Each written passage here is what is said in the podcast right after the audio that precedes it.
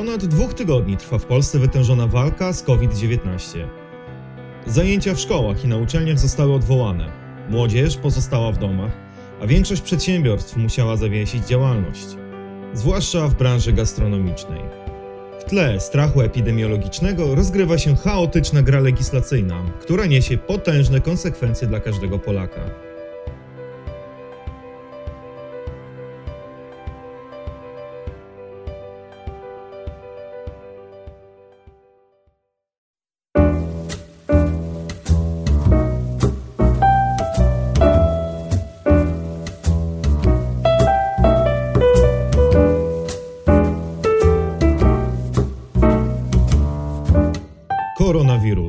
Cenzura i kryzys.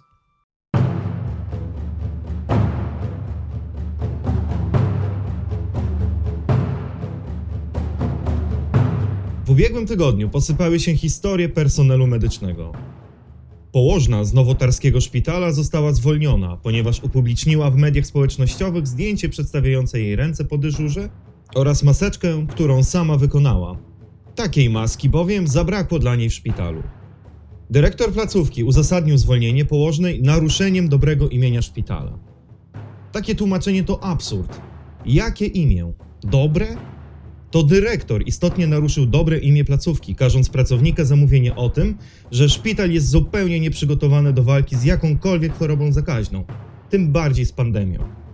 Jeżeli pracownik musi sam sobie szyć maskę do pracy, żeby zapewnić podstawowe środki ochronne, to jest to nic innego jak rażące naruszenie obowiązków pracy.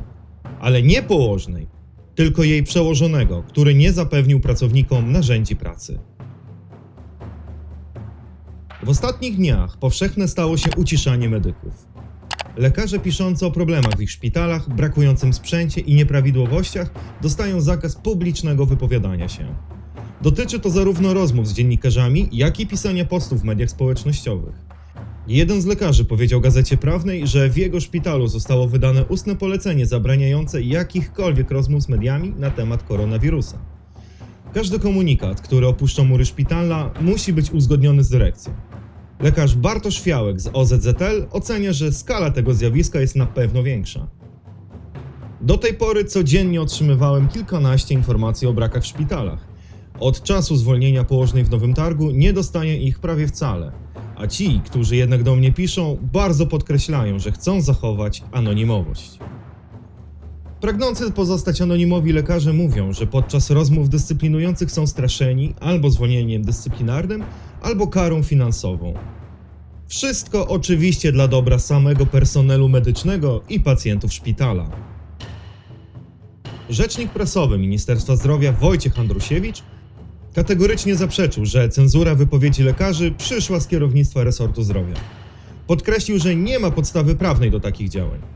Sam minister zdrowia Łukasz Szumowski odniósł się do sprawy z Nowego Targu, twierdząc, że zarówno dyrektor placówki, jak i położna zareagowali nerwowo, ale nie jest to podstawa do zwolnienia z pracy.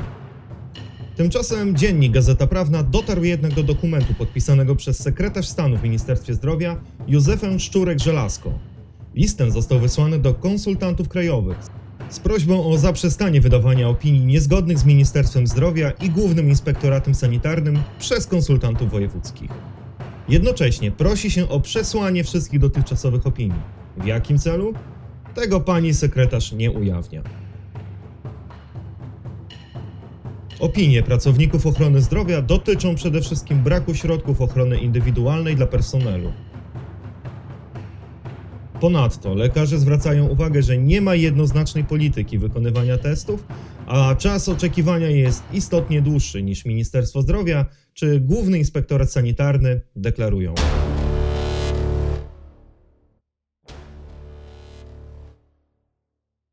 Co więcej, zdaniem medyków zakażonych na koronawirusa jest znacznie więcej, gdyż ich zdaniem nie są testowane nawet ewidentnie kliniczne przypadki.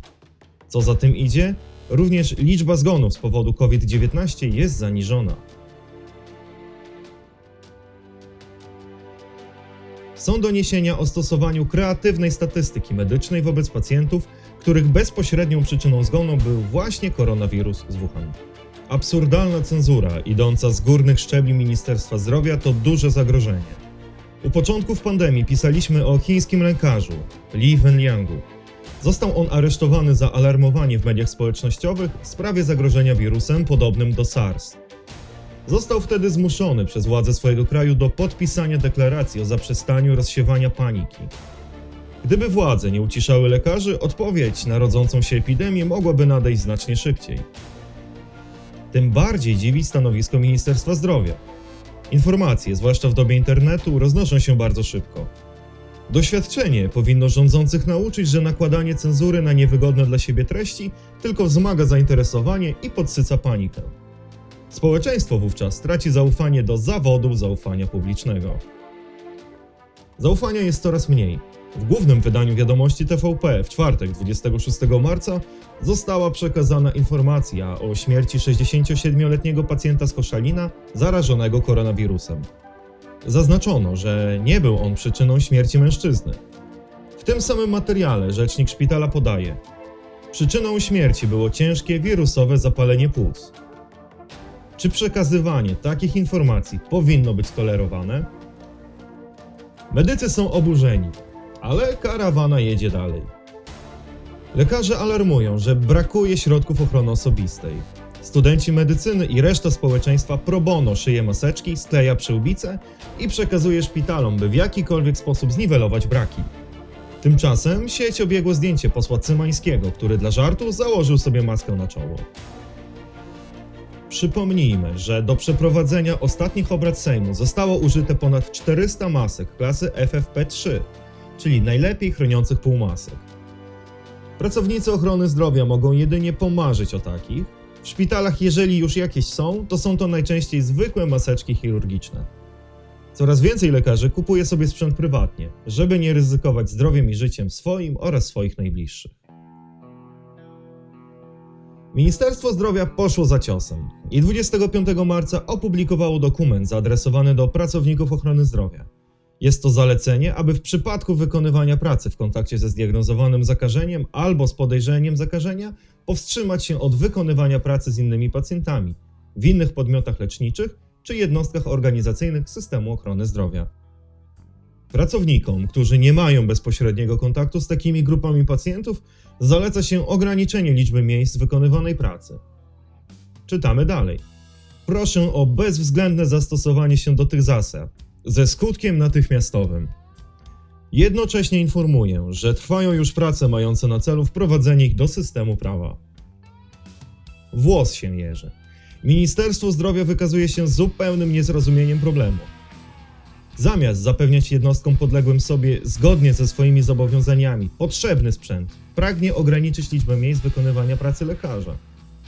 Władza wydaje się zupełnie ignoruje fakt, że w Polsce na 1000 mieszkańców przypada zaledwie 2,4 lekarza.